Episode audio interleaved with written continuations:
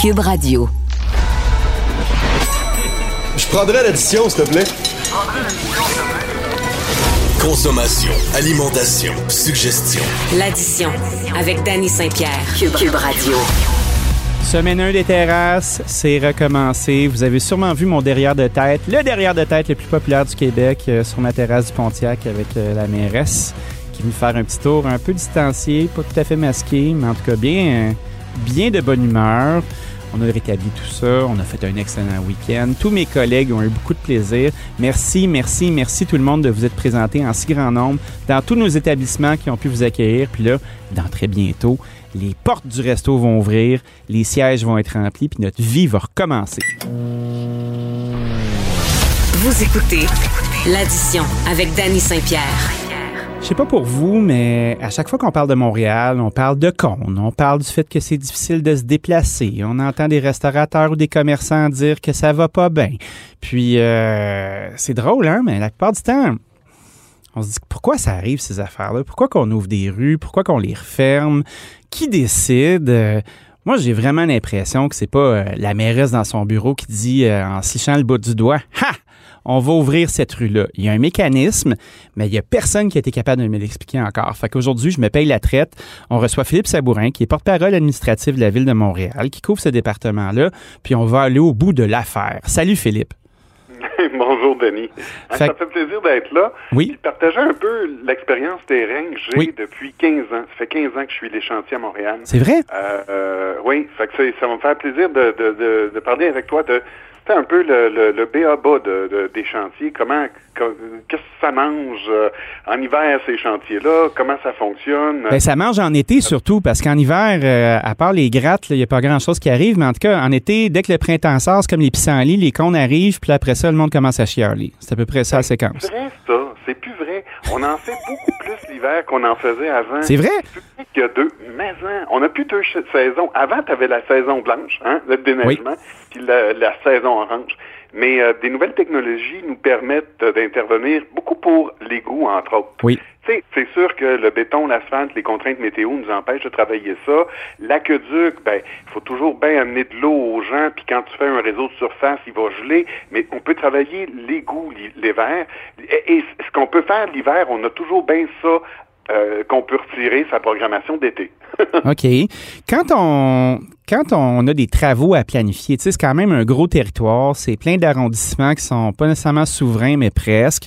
Il y a, une gouvernance centrale, mais après ça, il y a, cette vie-là qui se passe à l'extérieur. Comment vous faites l'analyse de ce qui doit être fait comme travaux? Un système informatique là, qui a été euh, qui est assez récent, qui s'appelle Agir, qui nous permet d'inventorier euh, les activités de oui de la ville-centre, des 19 arrondissements, puis tenir compte des autres partenaires. Les, les grands donneurs d'ouvrages, là, euh, on peut penser au MTQ, à Gaz Métro, qui est maintenant Énergir, euh, Belle Vidéotron. Écoute, nomme-les, ils interviennent sur notre territoire.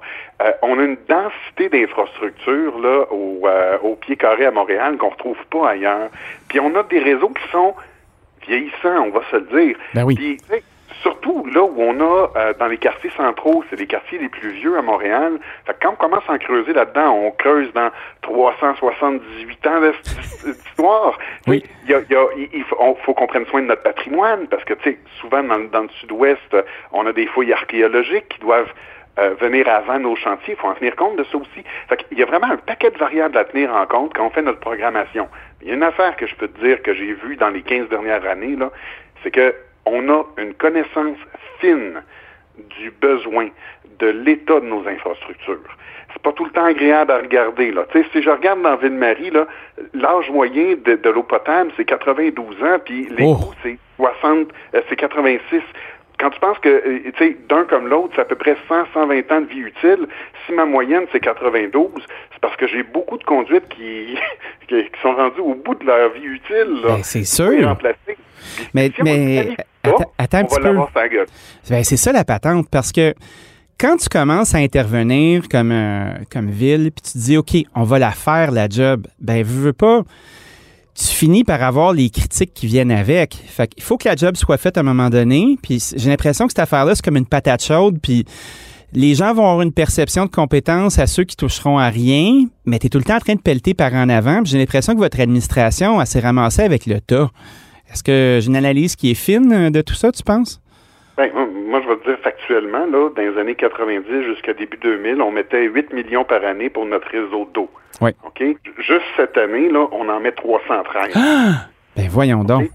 C'est donc dire qu'il y a 60, 70 ans, on s'est payé des installations toutes neuves. Oui. Puis après ça, on s'en est pas occupé. On a vécu dans le déni jusqu'au bout du fil d'arrivée. Puis on est là, là. OK? On est dans l'urgence d'intervenir façon planifiée parce que quand il y a un bris, Là, ça embête tout le monde. Nous, au premier chef, si on, si on intervient en urgence, ça va nous coûter plus cher, c'est plus long à organiser, le chantier va être plus long, euh, puis on n'est pas capable de se coordonner avec les autres, les autres donneurs d'ouvrage. Des, des cas comme il y a déjà dix ans de ça, un peu plus, là, euh, sur Saint-Laurent, Oui. la ville est intervenue, après ça, il a fallu rouvrir l'asphalte pour retourner avec Énergir. Ben, ça, ça se présente plus parce que maintenant, on s'est donné des règles, des façons de faire qui fait que quand on intervient, on le dit à tout le monde, hey, là, c'est votre chance, les boys, les girls, d'intervenir parce qu'on ouvre la rue. Puis si vous le faites pas, il y a un moratoire de cinq ans après à, à respecter avant d'intervenir, à moins d'urgence, on s'entend. OK. Mais donc, tu sais, on le voit. Il y a des efforts qui sont faits pour coordonner, pour planifier, pour agir avant le bris, mais il n'y a rien de parfait en matière de chantier. On n'est jamais à l'abri des surprises. Ah, c'est clair. Mais tu vois que moi, j'habite sur la rue Clark, euh, dans un, un segment particulier, puis pendant trois ans consécutifs, il y a eu la rue qui a été euh, ouverte, refermée, ouverte, refermée, ouverte, refermée. Puis tu te demandes comme citoyen, ben donc Christy, se parle-tu ce monde-là? Est-ce que vous avez un bureau qui coordonne pour s'assurer, là, j'entends qu'il y a un moratoire, est-ce que c'est quelque chose qui est récent de si tu l'as pas fait, bodé, tu passes ton tour, c'est pas une urgence, puis qui décide que c'est une urgence? Ouais, le moratoire, il doit dater de 2-3 ans là, euh, de mémoire. Euh, puis nos efforts de, de, de, de, de se parler entre grands joueurs, entre Oui. grands donneurs de travaux, là, ça, c'est, ça fait plus longtemps que ça que c'est en place. Là où on, on, on commence à avoir des meilleures communications, c'est avec le citoyen. Moi, ce que j'ai remarqué cette année, on est habitué d'envoyer des lettres, ce qu'on appelle l'info-travaux. Oui. Donc, euh, tu sais, deux, trois jours avant le chantier, on vous le dit, là, on s'en vient, puis euh, on vous explique les entraves. Mais l'étape qu'on fait de plus maintenant, c'est d'aviser par euh, écrit le citoyen plusieurs semaines à l'avance. Oui. On lui dit là, on vous dit pas quand exactement, mais cet été, on s'en vient, puis voici le détail des travaux qu'on a à faire. Tu sais, euh, accepter qu'il y a un chantier devant chez soi avec tous les inconvénients qui viennent avec, euh, c'est pas facile, puis on a beaucoup d'empathie pour ça. Mais ce qui est difficile à accepter, là, euh, quand on se le fait expliquer, on, on vit plus facilement avec. Oui. Quand on comprend que, euh, quand on comprend le coût, l'importance d'avoir euh, de l'eau potable le matin quand j'ouvre le robinet, puis de pouvoir tirer la, la chasse de la salle de bain euh, sans me soucier de ce qui va arriver chez moi, de refoulement ou autre, ben c'est vraiment super important pour les citoyens. Mais encore faut-il qu'on prenne le temps de l'expliquer. Euh, et c'est ce qu'on c'est ce qu'on fait euh, d'ailleurs, c'est ce qui est particulier cette année. On fait des efforts bien en amont du chantier. Hein, En tout cas, c'est remarqué, mais en même temps, il y a toujours euh, des cas, des cas d'espèces. Puis là, on en a vu un cette semaine, puis c'est ce qui m'a fait réagir d'ailleurs, puis j'avais envie de discuter avec quelqu'un de chez vous, puis j'ai eu la chance d'être avec toi.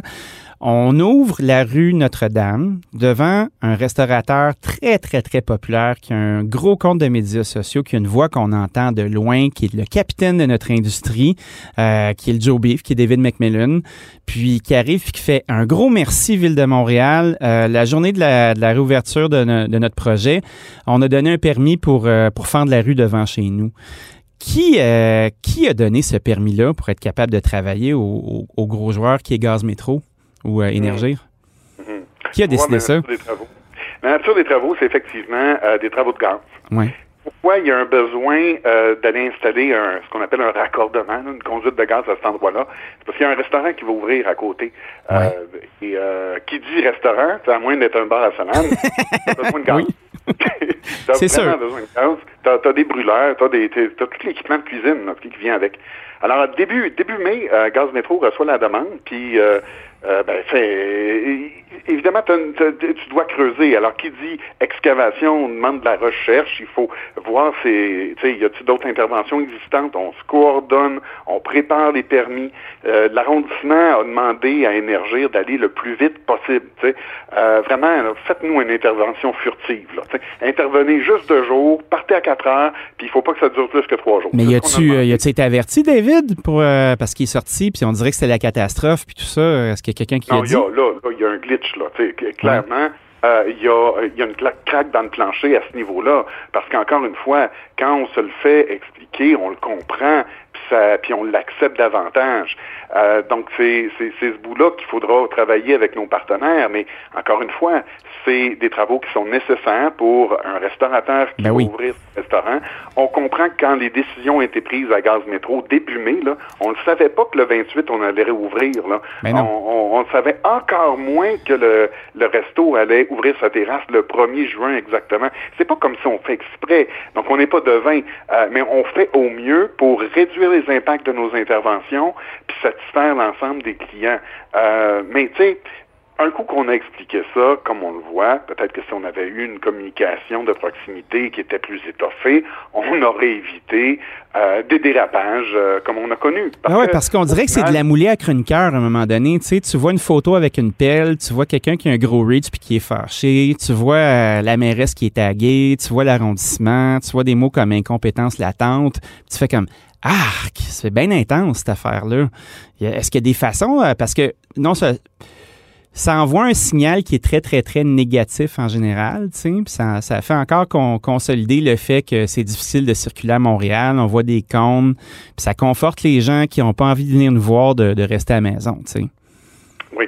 Ben, tu sais, je, je, je, on le comprend. Nous, on fait des efforts ben euh, accrus au niveau des, de la communication. Euh, on comprend qu'il y a cette perception-là, là, que y a, euh, les rues sont tous barrées, mais c'est pas vrai parce ben que. non, c'est pas vrai. Je vis ici, moi. C'est pas vrai, là. Allez du côté de notre ami Google, écrivez piétonisation à Montréal, vous allez voir le nombre de rues piétonnes, des rues partagées qu'on met à disposition. Euh, on, ne parle pas aussi euh, assez des axes de mobilité qu'on met en place. C'est-à-dire que oui, on met en place des chantiers, parce qu'ils ont leur importance, on en a parlé, mais euh, on a développé aussi des, des axes, on en a 50 où on se dit, là, sur ces rues-là, cet été, pendant qu'on fait des travaux, faut pas en rajouter, la coupe est pleine. faut que le monde soit capable d'accéder au commerce, au restaurant cet été dans le centre-ville. Puis, je vais t'en donner quelques-unes, là. Euh, par exemple, Papineau, de Notre-Dame à Henri Bourassa, euh, on va veiller au grain, là. Faut que ça roule là-bas cet été. René Lévesque, de Atwater à Notre-Dame. Euh, Saint-Michel, tiens, de Saint-Joseph à, Henri Bourassa. Sherbrooke, de Atwater à Notre-Dame. je pourrais t'en défiler plusieurs comme ça. Tu vois, c'est des rues où on va se dire, à moins d'urgence, là, on n'acceptera pas de nouveaux chantiers. Mais un coup qu'on a exprimé haut et fort cette volonté-là, la vraie vie, là, fait en sorte qu'à un moment donné, il y a une conduite d'eau qui explose, euh, euh, une conduite privée, par exemple. Euh, et là, le triplex, il doit absolument intervenir. Ça, c'est des impondérables, on ne peut pas le prévoir. Mais dans ce qu'on est capable de planifier, on le fait. Puis on a des gens qui veillent à ce que les entrants soient respectés. C'est-à-dire que oui, tu as besoin de faire ta toiture, on peut le comprendre, mais t'es sur la rue Papineau, c'est un axe de mobilité. Fait arrange-toi pour que ça aille vite. On ne donne pas plus qu'une voie de circulation, puis on va avoir l'escouade de mobilité qui va aller s'assurer que ce qu'on a demandé, nos exigences, ils vont être appliquées. Est-ce qu'en 15 ans de service où tu es à ce département-là, tu as vu une évolution? Dans le traitement, dans la vitesse, dans la rigueur, euh, dans l'efficacité, dans la communication? Est-ce que tu vois que, que ça s'améliore? Clairement. C'est un changement de mentalité. Euh, les puis tu sais c'est pas juste un changement de mentalité dans, dans, dans les municipalités là.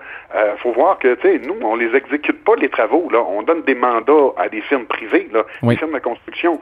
Puis eux autres à l'époque euh, c'était gros gens comme devant. J'arrive avec mon 2 par 4 ma pépine puis tasse-toi de là Charlie puis je vais intervenir tu sais. Euh, et ça ça a vraiment changé. Euh, il y a un changement d'attitude de la part des de, de ceux qui exécutent les travaux. Ils sont maintenant sensibilisés à l'importance de la communication de chantier, euh, puis il me donne franchement une bonne collaboration. faut voir que c'est sûr qu'on s'est donné des outils. sais, On est allé chercher un peu le fouet là, avec le squad mobilité euh, pour euh, rappeler nos gens à l'ordre. Avant, on avait juste, et puis maintenant, on a 500 caméras de circulation. Hein. Fait que, tu sais, à l'époque, là, je me recule de 5-6 ans. Euh, avant d'avoir l'info, c'était long. Fait, ça venait pas. Ah ouais, un pigeon voyageur. Là, on a eu des caméras. Oui, oui, excellente analogie. on a pris après nos, euh, nos caméras de circulation pour les surveiller sur le terrain. Ce qui nous manquait, c'était, le bras de fer. Puis là, l'espoir de mobilité est arrivé. Fait maintenant, on les surveille avec nos caméras quand on n'est pas sur le terrain. Quand on voit qu'il y a quelque chose, on envoie l'escouade, puis je vais dire, on a une bonne collaboration. En tout cas, moi, j'en ai appris beaucoup aujourd'hui. Je comprends mieux que chaque petit joueur dans la décision s'additionne puis euh, finit par donner euh, une ville qui est plus fluide. Merci Philippe d'avoir pris un moment pour nous expliquer ça. Ça m'a fait plaisir. Merci, bonne journée. Merci. Philippe Sabourin qui nous a expliqué un peu les rudiments, puis le, le pourquoi du comment de quand on ouvre un bout de rue, qu'est-ce qui se passe. Puis à la fin de la journée, là, euh, est-ce que c'est juste la faute de la ville? Non. Mais est-ce qu'il faut que la ville soit entretenue? Oui. C'est pas mal ça qui se passe. Bien content d'avoir appris ça.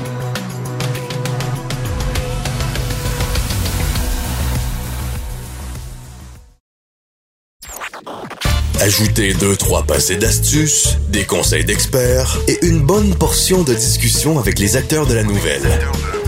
Et régalez-vous.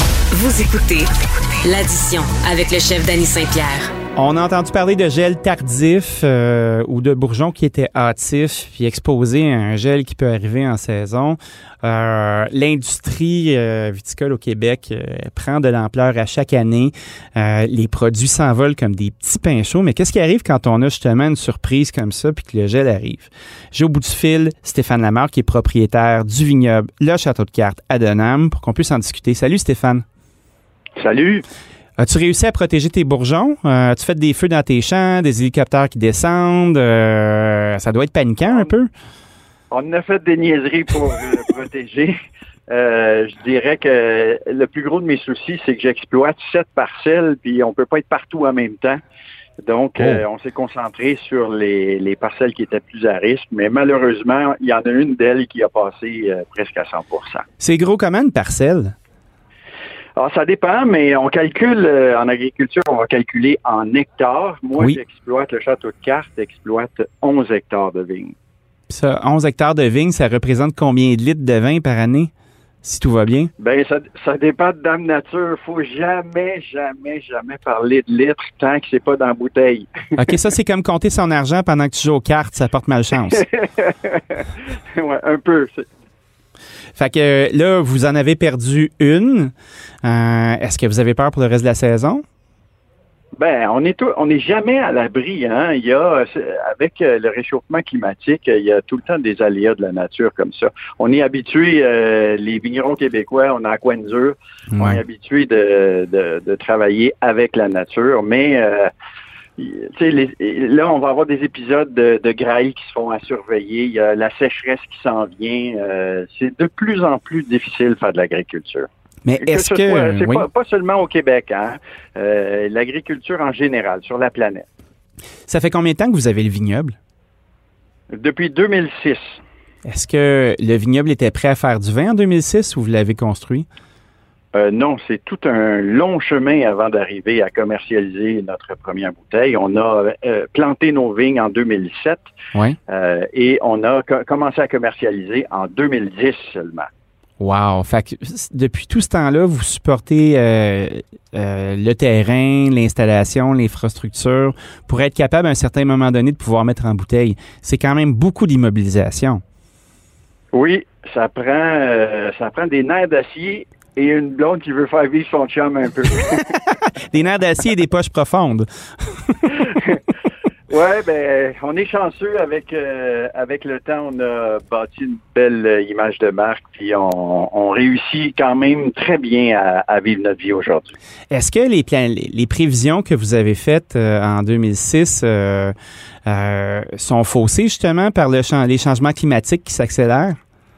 Ah, ils sont extrêmement faussés, mais positivement. Ah oui? Euh, oui, ben, si, si je, des fois je je m'amuse à relire mon plan d'affaires.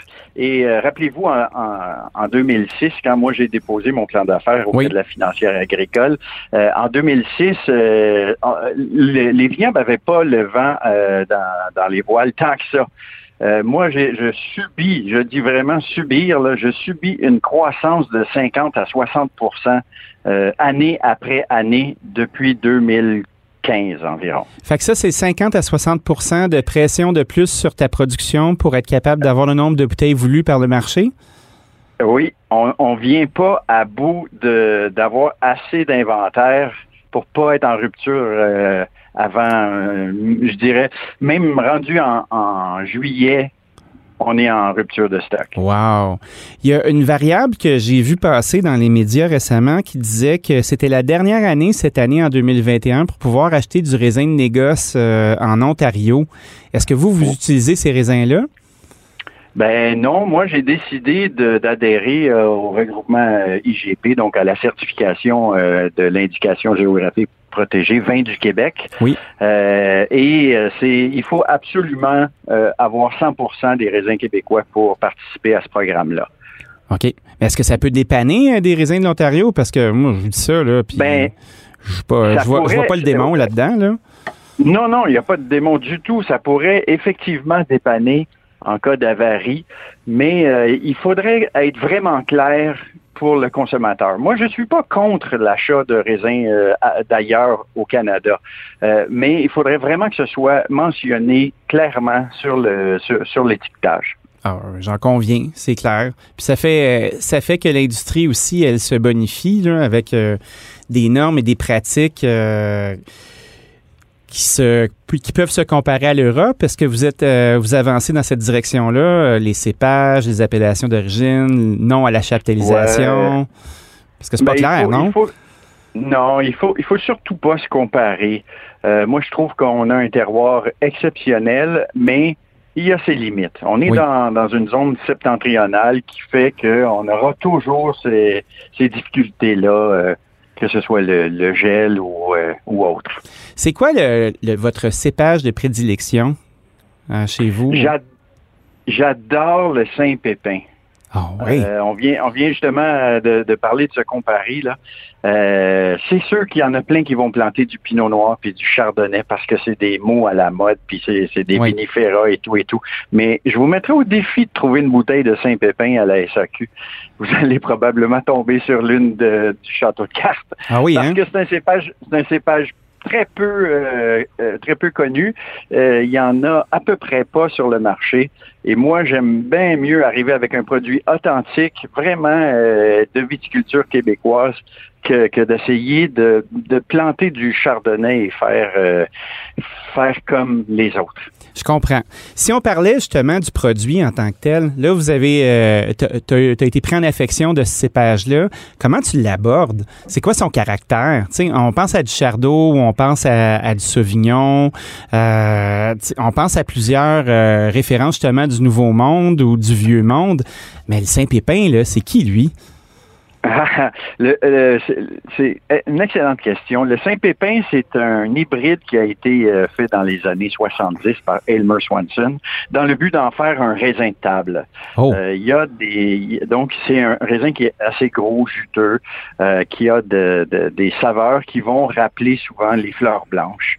Comme le muscat un petit peu ou?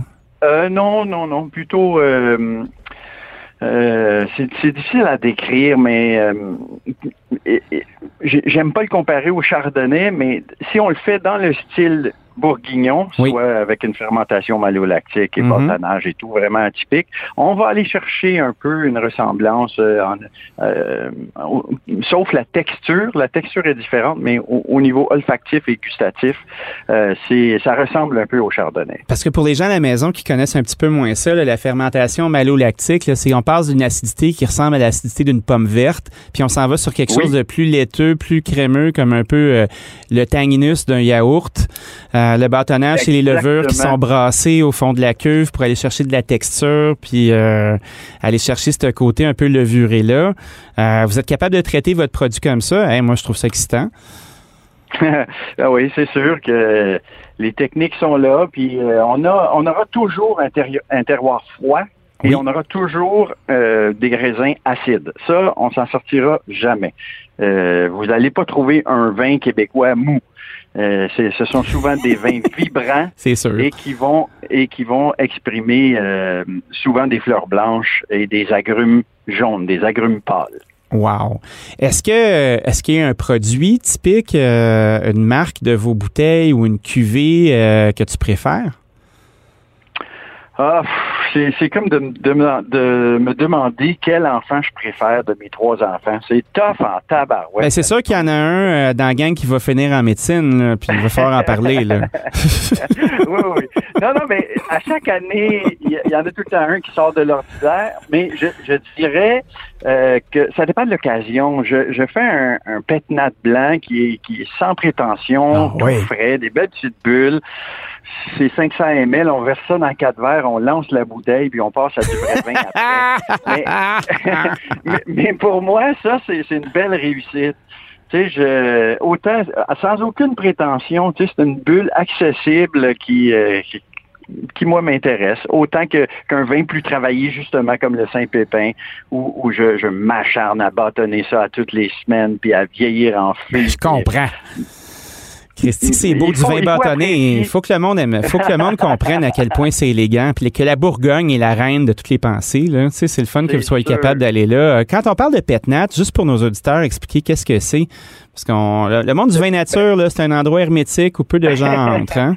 Ben, le, le Petnat, d'abord, c'est un diminutif. Hein? C'est pétillant naturel. Donc, la fermentation, euh, elle, dégage des gaz carboniques et euh, si on la laisse euh, faire dans une cuve en inox, tous les gaz vont s'échapper quand les sucres seront consommés. Mais dans le cas d'un pétillant naturel, ce qui arrive, on va légèrement soutirer vers la fin de la fermentation et on va embouteiller avant que la fermentation soit terminée ce qui va faire en sorte que les gaz produits par la transformation des sucres euh, en, alcool par les levures vont être emprisonnés dans la bouteille et créer euh, une effervescence.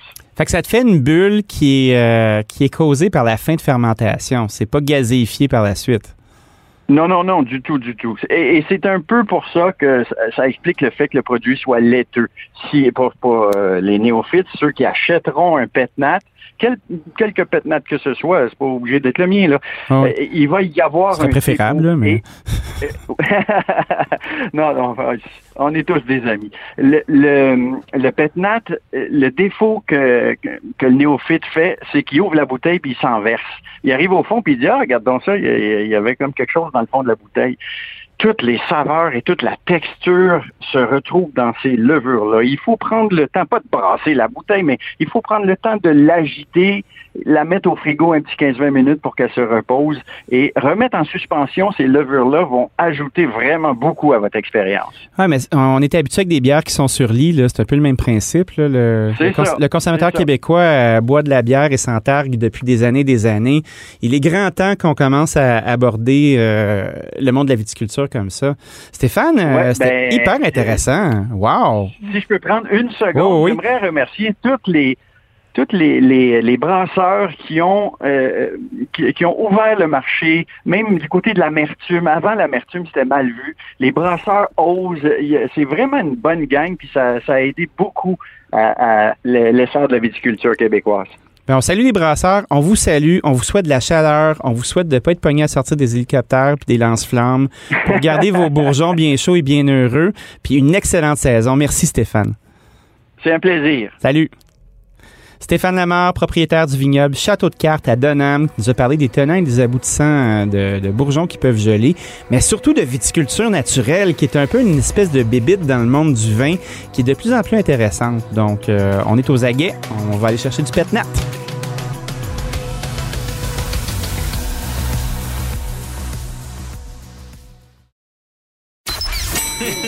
L'addition, s'il te plaît. Vous écoutez L'addition avec le chef Danny Saint-Pierre.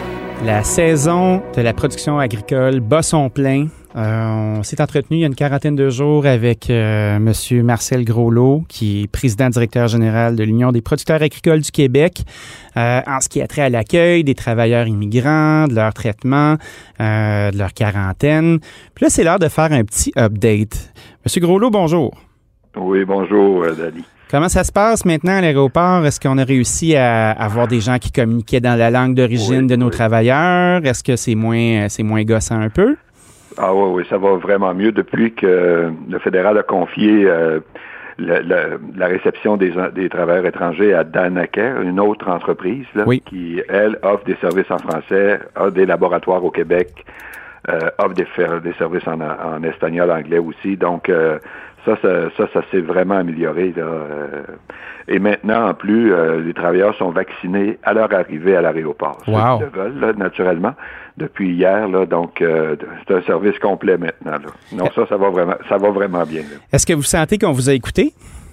Oui, oui, les pressions qu'on a fait, les sorties médiatiques, publiques, les, ce que ça a été repris ben, dans une émission comme la vôtre et d'autres puis on a entendu par la suite aussi des, des, voyageurs qui arrivaient au Canada qui avaient les mêmes problèmes que nos travailleurs étrangers. Euh, alors, euh, c'est euh, vraiment l'entreprise qui avait été retenue par, par le gouvernement fédéral n'était pas en mesure de livrer le, le service aux, voyageurs qui arrivent au Canada. Donc oui, c'est sûr qu'on a été entendu grâce à vous en, grande partie, oui. Ben, écoutez, coup de chapeau euh, aux instances en autorité qui ont eu le courage de réagir aussi, parce que des fois, ils font juste boucher leurs oreilles, fermer leurs yeux, puis dire que ça va passer. Là. Fait que... Oui, ça, c'est ça. Non, non, non, ils ont... Tu as raison également. Ils ont agi. Ils ont agi. Excellent. Euh, est-ce qu'il y a d'autres difficultés qui sont que, que vous avez croisées? Là? Il y a cette étape-là qui est faite, qui est quand même une bonne, là, mais on est dans quoi en ce moment? Ben là, là, c'est comme à chaque année, euh, c'est la météo qui nous cause des soucis actuellement. Tu as entendu parler sans doute là, des vignerons, ben oui.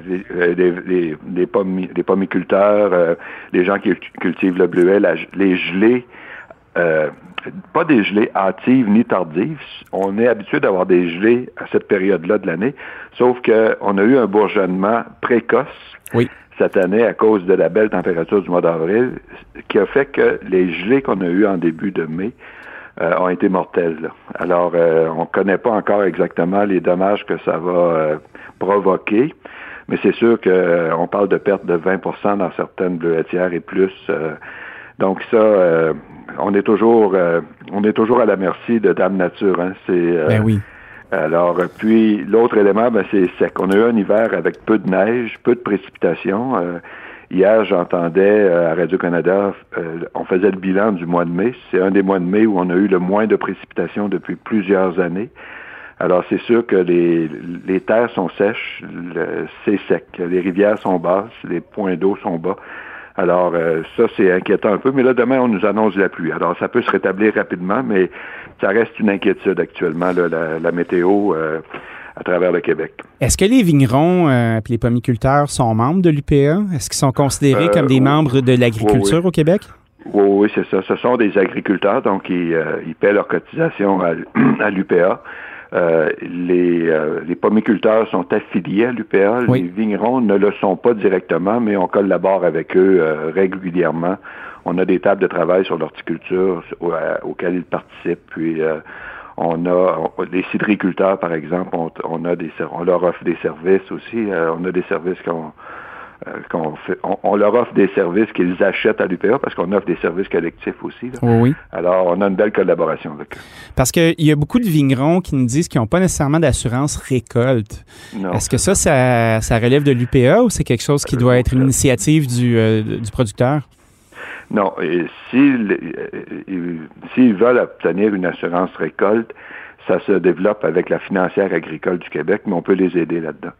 Alors, on a différents programmes d'assurance récolte au Québec pour les, producteurs maraîchers en ont, les producteurs céréaliers, les producteurs fourragers. Pour le fourrage, on en a. Ce sont des programmes d'assurance euh, auxquels adhèrent volontairement les producteurs. Donc, on décide ou pas de s'assurer. Puis il y, a, des formes de programmes qu'on appelle collectifs. Oui. Collectifs. Donc, euh, on assure en moyenne collectivement euh, la récolte, euh, puis on, on, s'inscrit ou pas dans ce régime-là. euh, ou on a des programmes individuels. Lorsqu'on veut s'assurer euh, davantage pour différents risques, on, si le programme le permet, c'est possible de le faire. Donc, si les vignerons voulaient un programme, il faudrait s'asseoir avec eux et avec la financière agricole pour développer un programme d'assurance récolte. Oui, parce que c'est un, c'est un marché qui était très niche il y a de cela même pas cinq ans. Puis on regarde à quel point l'industrie s'est développée, puis a mm. compris quel était son marché. On, est avec un manque de disponibilité de produits. Mm. Euh, je pense que c'est vraiment un, pas de l'agriculture qui commence à s'exprimer là, puis qui vaut la peine. une excellente, ça serait une excellente idée parce que c'est euh, c'est euh, avec la météo qui est variable maintenant de plus en plus, il y a des les risques sont, sont accrus. On a on a on a même de l'assurance récolte dans le pour les producteurs acéricoles ah, à, travers le, à, travers le, Québec. Donc ça serait très possible de développer un programme pour les vignerons du Québec, puis c'est un programme qui est dont les frais sont assumés en partie par le fédéral. Ah oui, fait que c'est pas euh, euh, un vigneron pourrait avoir les moyens de faire ça. Là. Ça ressemble à quoi, ben, admettons, une assurance à ce niveau-là? Au prix? Ben, c'est payé en partie fédéral, par le fédéral et le provincial, puis il y a une prime qui est chargée euh, aux producteurs agricoles selon selon le disons la la situation du fonds d'assurance. Lorsque le fonds d'assurance est négatif, ben, faut, les primes sont plus élevées parce qu'il faut rembourser le fonds d'assurance. Lorsque le fonds d'assurance est positif, ben, à ce moment-là, ça coûte moins cher de s'assurer. Mais euh, c'est, non, la financière agricole pourrait très bien offrir un service. donc, euh, tu me donnes l'idée de m'asseoir avec eux, ben oui. d'aller voir ça, qu'est-ce qu'on pourrait faire ensemble dans ce dossier-là. Parce qu'on entend les, les, vignerons individuellement parler de leur réalité qui est souvent très terrible, parce que c'est un, un, marché effectivement niche, euh, c'est un bâton de pèlerin, on avance là-dedans. avant que la production commence, avant de mettre une première bouteille sur le comptoir, il y a quand même plusieurs années de travail. Là. Ah ben oui. Alors, c'est ça. souvent, c'était des euh, c'était des gens à la pré-retraite euh, qui, euh, qui se disaient tiens, je suis riche, je vais avoir du fun, on va faire un vigneron comme en Toscane, mais on voit que c'est maintenant une nouvelle forme d'agriculture, des gens qui vont prendre des terres en friche puis qui vont les occuper. C'est un plan, un pan touristique aussi qui est hyper important quand on le compare à, ailleurs. On regarde les cantons de l'Est, on dirait la Toscane justement. Est-ce que vous avez un interlocuteur, vous, avec les vignerons? Oui, on a le, président de l'Association des migrants du Québec on, se connaît, on se connaît très bien. J'entends le texte. On a, de, bonnes relations avec. C'était M. Quirillon auparavant. Oui. Euh, puis euh, on a bon, il a, ils ont développé une appellation pour le Québec, vin du Québec. Oui. Alors on a on a travaillé sur des dossiers euh, de vente d'alcool dans les épiceries du Québec, par exemple, favoriser les vins québécois. On les a appuyés là-dedans. Donc, on a, on a une très bonne, on, se connaît très bien. bon, en tout cas, la, bouteille est lancée à la mer. un, autre, un autre sujet qu'on avait discuté ensemble, c'est le dossier Nexus pour notre main-d'œuvre immigrante. Est-ce que vous avez eu des avancées à ce, niveau-là? ben là, c'est ça on discute. Non, ça, ça n'a pas avancé. On a, par contre, euh, entendu récemment le gouvernement du Québec mentionner qui, son intérêt de rapatrier le programme euh, des employés étrangers temporaires euh, au Québec pour l'administrer à partir d'ici. Donc ça, ça pourrait permettre sans doute de faire des avancées sur certains volets administratifs ou simplifier certains volets administratifs du programme plus facilement. Là. Alors, on suit ça de près, mais il n'y a pas eu de, il a pas eu d'avancée euh, concrète dans ce, à, ce niveau-là. On parle de main-d'œuvre migrante. Euh, je peux pas faire autrement qu'avoir la discussion avec vous euh, quant à l'organisation de MERS. Qu'est-ce que vous pensez de tout ça? On a vu des ben, images chocs, des dortoirs. Mm. Puis ça, peut facilement être sensationnaliste. Ça fait une très mauvaise jambe à l'ensemble de l'industrie. comment vous réagissez à ça, vous? Ben, ben, comme je l'ai dit, les images que j'ai vues, si elles sont, euh, si, elles, reflètent vraiment la situation euh, que vivent ces, ces, travailleurs-là, c'est, pour moi, c'est inacceptable. Euh, c'est clair. Alors, euh, c'est choquant même. Alors, on a euh, puis le dossier de l'hébergement, là, c'est un dossier qui, nous, on, est membre du RAPAC. Là, euh, on voyait hier les gens là, qui reçoivent qui reçoivent les employés étrangers à l'aéroport avec euh, la petite veste et, l'acronyme. Là. On, est sur ce comité-là avec les TUAC, avec la santé, sécurité publique et santé publique. C'est sûr que l'hébergement, là, c'est, c'est, le, c'est le dossier prioritaire. Euh, il faut assurer que les employés sont hébergés correctement. Dans, il faut assurer qu'il y ait de l'espace suffisamment. Il faut assurer qu'il y ait des accès à des cuisines euh, fonctionnelles. Alors, c'est, le dossier prioritaire. Ce qu'on voit, euh, je pense que ce qu'on a vu chez Demers est, est regrettable, puis M. Demers a dit qu'il allait corriger la situation. Là. Ce qu'on on, un problème qu'on a, qui ne sera pas facile à résoudre, c'est le manque de logement.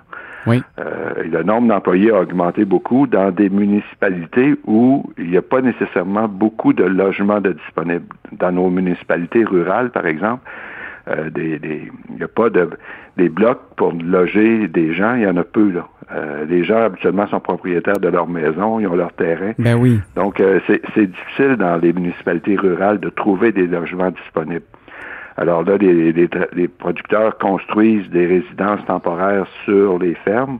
Ça prend des permis de la CPTAQ, ça prend des dérogations quelquefois au niveau au niveau de la CPTAQ, ça prend des permis municipaux pour le C'est quoi la CPTAQ? Je m'excuse, je connais pas cet Euh, acronyme. La Commission de protection du territoire agricole, pardon. Oh. Alors, euh, c'est, c'est- mais il y a un enjeu là de disponibilité de logement. Oui. Et euh, on, faut régler ça. faut régler ça, puis il faut assurer des logements sains, euh, salubres euh, et de l'espace suffisant là, pour que ces gens-là puissent euh, euh, être hébergés correctement. Qui serait en mesure de faire l'audit des installations puis d'être Bon. capable de s'assurer? euh, Est-ce qu'un organisme autonome peut être en place pour ça?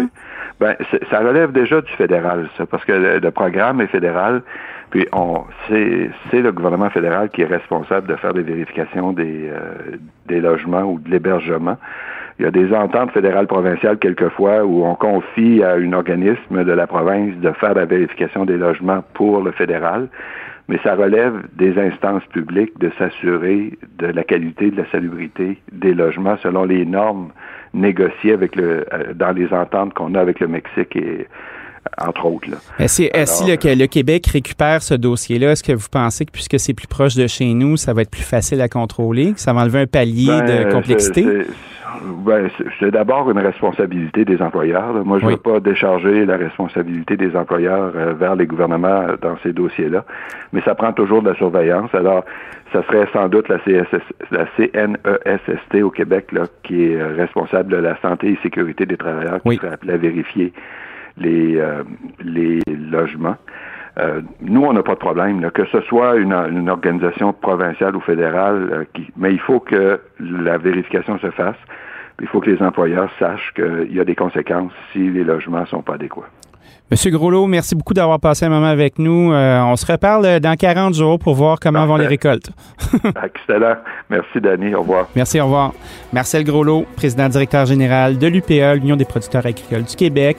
Euh, un petit suivi sur euh, conditions d'arrivée et conditions de logement, surtout de la main-d'œuvre migrante. On sent que les choses avancent, évoluent pour le mieux.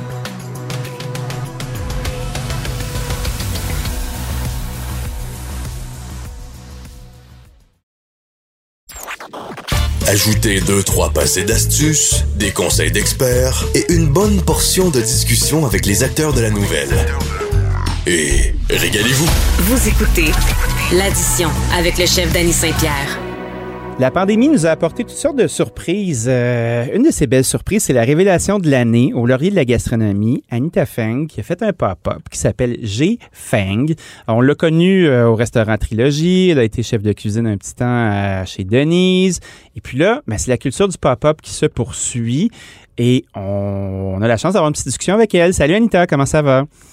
Bonjour Nani, ça va bien? Ça va, t'as l'air toute relax. Est-ce que est-ce que t'es, es-tu en congé? Je suis en congé, je suis en congé, ça fait un petit bout que je suis, tu sais, je prends des petits congés un peu partout, là. Euh, fait que c'est ça, je suis quand même assez relax, là, dernièrement. Ah, c'est fantastique. Comment euh, comment t'as pris ça d'être la révélation de l'année? Au laurier? C'est quand même excitant, non? Oui, ben c'est sûr que je, je m'attendais pas, là, premièrement. Euh, puis après ça, ben c'est- vraiment un, un très grand encouragement donné par, par, par les collègues de la restauration. Oui. Euh, puis par la suite, ben tu sais, c'est vraiment vraiment la fun que c'est vraiment le fun que genre la, la, la cuisine de, de diversité se fait une place, tu sais. Ben oui. Euh, en sachant que tu sais, les prix comme ça, c'est souvent basé sur des critères, sur les mêmes critères. Fait que, euh, tu sais, je trouve que ça demande vraiment une belle euh, ouverture d'esprit euh, des Québécois, des Québécois aussi. Mais moi, je pense euh, qu'on commence à le péter, le modèle. là. Tu sais, mettons, euh, moi, je suis pas mal plus vieux que toi, là, puis euh, à l'époque, là, c'était quasiment juste des Français qui étaient nos chefs. On se déguisait avec des chemises blanches, des tours de coupe, des chapeaux en carton pour travailler. Puis euh, il y a une couple de Trailblazers qui ont donné des coups de pied dans le nid de guêpe. puis qui ont fucké les conventions, which is great. Puis Mhm. là, j'ai l'impression qu'on arrive à l'âge d'or de justement ce, ce gros fuck you en général de est-ce que le modèle est clair? Quelle est la gastronomie? Est-ce que ça prend des nappes ou pas? Tu sais, la qualité, elle habite dans différents contenants. Je trouve que, euh, Christy, que ça fait du bien de voir que on commence à faire une place à l'ensemble de la planète à nos tables ici au Québec, puis qu'on Ouais. se déconstipe un peu, là. Ouais, ouais, fait que c'est ça, je trouvais ça, wow, ok, mais tu sais, c'est ça, je m'attendais pas, fait que, euh, c'est ça, je suis vraiment contente, je suis quand même fière. Ben, en tout cas, t'as de quoi être fier, bravo. Nous autres, on était fiers pour toi. Puis là, euh, t'es dans un mode de pop-up, mais tu viens quand même de la restauration. Euh, Est-ce que tu restes ambigu devant ça ou t'as envie, de- t'as envie de retourner dans quelque chose qui est plus brick and mortar avec ton nom sur la porte puis des, des comptes qui rentrent à ton adresse, là? c'est sûr que, ben, tu sais, honnêtement, ça fait vraiment longtemps que je, je cherche euh, un espace, là. Et puis, quand, quand la pandémie a frappé, ben, tu sais, moi, j'étais supposée de partir en Chine avant la pandémie. Oui. Puis quand ça a frappé, ben tout, tout a annulé. Fait que là, je continue à regarder, regarder, mais tu sais, ça ouvrir un restaurant durant la pandémie, euh, j'ai vraiment pas de guts pour ça. Là. Euh, En même temps, il y a de la place parce qu'il y a un paquet de monde qui ont arrêté. Puis on voit clairement que le monde t'attendait. Tu sais, euh, depuis trilogie, depuis trilogie, tout le monde était resté marqué au fer rouge, tu sais. J'ai fait beaucoup de pop-up euh, depuis, je pense que ça a commencé un peu en, en 2018. J'ai commencé Oui. à faire des pop-up. Puis, euh, tu sais, c'était un format que j'aimais beaucoup parce que euh, on, on pouvait explorer plein de choses. Puis, j'apprenais vraiment beaucoup euh, avec avec les restaurants que je travaillais avec. Oui. Tu sais, chaque, c'est c'est toujours des événements, c'est toujours vraiment festif. Puis on, on oublie un peu les soirées normales de, de, de, de, de- restaurant, parce que tu es allergique au quotidien? T'es- Tu sais, maintenant, euh, quand tu prends tes aises, est-ce que tu commences à te tanner et tu as besoin de faire d'autres choses? Je suis un peu comme ça. Les, C'est drôle, hein? J'avais, j'avais une intuition. je suis un peu comme ça. Fait que tu sais, j'aime ça changer de concept. J'aime ça, c'est euh, euh, j'aime ça se déplacer un peu puis voir comment que les autres restaurants travaillent. Fait tu sais, avec les- le, le, méthode pop-up, ben tu sais, je, tripais tout le temps là. Euh, fait tu sais, jusqu'à maintenant, ben j'ai continué à faire ça. Puis c'est sûr que euh, même si j'aurais un, un, restaurant je continuerai à faire des pop-up. Tu sais, je trouve ça tellement fun de collaborer avec des gens. J'apprends plein de choses avec différents chefs que je travaille avec. Puis on, on, on vient avec un menu qui, qui des fois, tu sais, on, on part euh, de ce que moi je pense. Puis avec l'autre personne, ben, on a quelque chose de totalement différent. Puis c'est là qui devient vraiment le fun, tu sais. Oui, puis c'est le fun parce que ça, ça, ça fait de la fraîcheur dans vos clientèles, tu sais, euh, des collabs, c'est Ça que ça, ça pollinise la clientèle puis ça crée des moments humains bien, bien, bien intéressants. là. Exactement. Tu sais, on sait toujours, on, puis tu sais, les soirées de pop-up, c'est, on, on, on est full équipe là, tu sais, on a tout Ouais. le staff, tu sais, c'est, c'est le party pour nous-mêmes, tu sais. Ben Fait oui. euh, Mais ouais. j'ai une question quiz à te poser. Parce que tu vois le marché comme moi, tu vois comment c'est dur pour nos collègues de trouver des gens. Euh, Il y a un paquet de monde qui sont comme pognés avec des restaurants, mais qui sont pas en cuisine ou en salle. Puis là, qui- le marché est très, très, très bon pour l'employé. Serais-tu tenté de retourner euh, à travailler à quelque part pour quelqu'un, puis aller faire la pièce, puis aller, euh, aller biller le prix que tu as envie de biller, puis euh, de te faire une belle vie rondelette euh, en voyant ça? Ben, c'est sûr qu'en ce moment, j'ai justement beaucoup d'amis qui m'ont approché puis on me dit, Hey, Tu m'étonnes. besoin d'aller- Je suis genre, qu'est-ce que tu peux-tu? Je suis quasiment sur le bord de te le demander, là. Mais c'est parce que en ce moment, euh, c'est sûr que, euh, tu sais, moi, je, j'ai, les ai déjà dit, c'est que je ferais dans les dans les mois qui suivent. tu sais. Ouais. Fait que, en étant, en, pour eux, en sachant ce que ce que je veux faire dans les mois qui suivent, ils sont comme ben, c'est comme si je t'engageais pour un petit coup d'heure, Ouais. puis après ça, ben, c'est sûr que c'est sûr que je leur laisserais, tu sais. Fait que eux autres, des fois, il y a mieux justement c'est vraiment trouver quelqu'un qui veut rester là. Ben oui, parce que toi, tu as, un plan de match. Dis-moi, euh, au Québec, euh, la cuisine chinoise, là, pour beaucoup de monde, c'est un peu sophistiqué. C'est soit la culture des dim sum, soit la, cuisine ouais. Sichuan. Euh, des fois, les vrais crinqués s'en vont au Beijing pêcher des poissons dans la cave avec les boys puis remonter. Mais est-ce que tu trouves qu'on commence à, avoir une une espèce de, nouvel élan pour la cuisine chinoise, puis qu'on sorte un peu euh, du pineapple chicken, puis qu'on commence à parler des vraies affaires ici au Québec?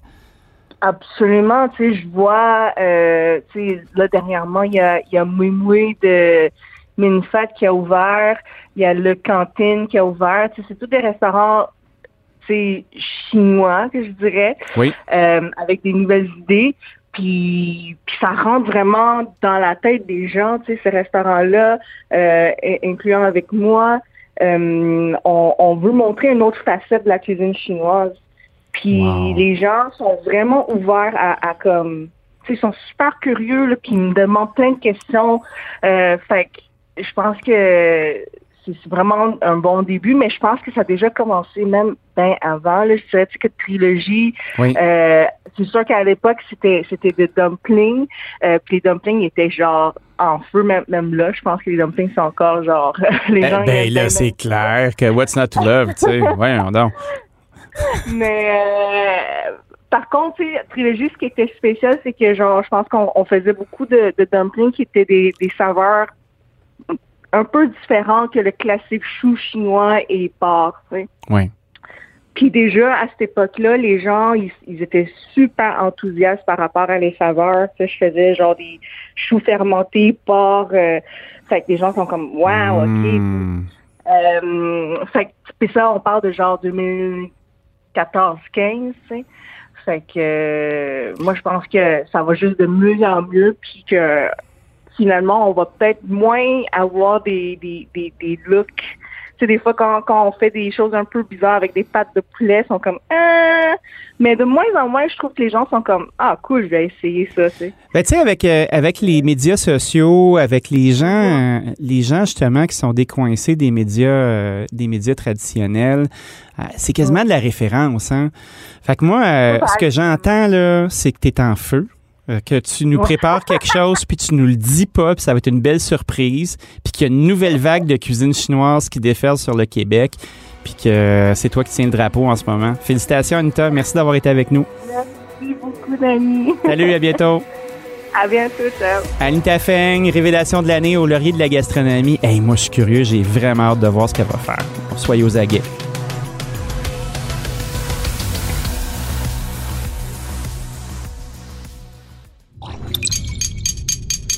Cube Radio.